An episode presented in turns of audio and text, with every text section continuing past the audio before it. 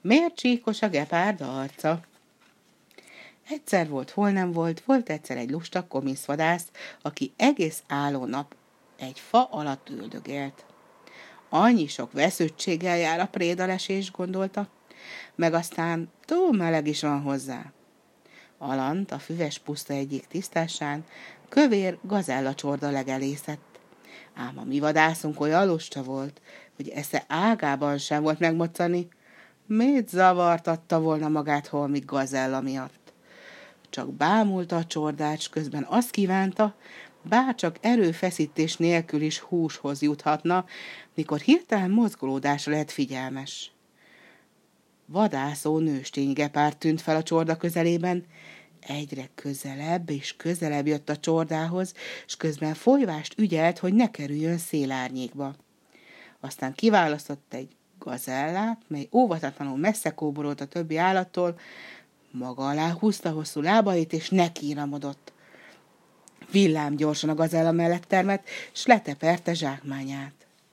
A többi gazella felriadt és sebesen eliszkolt, a gepárd pedig végzett áldozatával.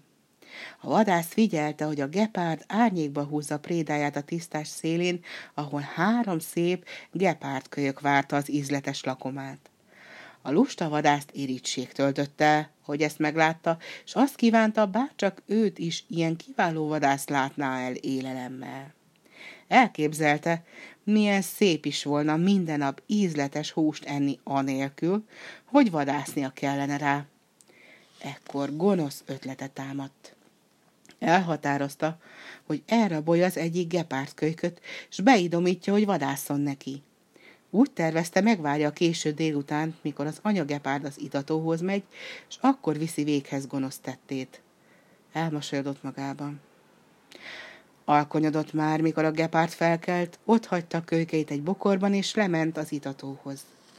A vadász gyorsan felkapta a tárdáját, s oda ballagott a bokorhoz, ahol a gepárt kölykök rejtőztek. Ott is találta a három kölyköt, akik még túl kicsik voltak ahhoz, hogy megijedjenek és elszaladjanak. Kiválasztott az egyiket, aztán úgy döntött, inkább a másik kell neki. Majd mégis meggondolta magát, Végül gondolt egyet, és ellopta mind a hármat. Három gepárt kétségkívül jobb, mint egy, gondolta magában. Mikor az anyuk hazaért, s látta, hogy a kölykének hűlt helye, majd megszakadt a szíve fájdalmában. Csak zokogott, és zokogott a szegény anyagepárd, s a könnyei fekete csíkot szántottak az arcán.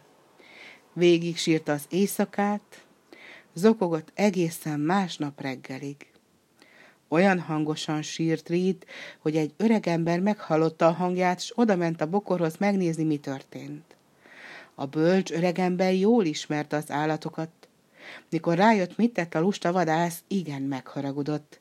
Ez a mi haszna férfi nem csak lopott, de lábbal tiport a törzse hagyományait is, hisz mindenki tudja, hogy a vadász csak is saját erejére és képességeire hagyatkozhat a zsákmányszerzésnél. A vadászatnak minden egyéb formája gyáva becstelenség. Az öreg visszatért a faluba, és elmondta a véneknek, mi történt. A falubeliek szörnyen feldühödtek, és egy emberként indultak a lusta vadász keresésére. Mikor megtalálták, örökre elűzték a faluból. Az öregember visszavitte a három gepárt kölyköt a hálás anyának, de a hosszú zokogás nyoma, a fekete csík mindörökre ott maradt a gyönyörű állat arcán.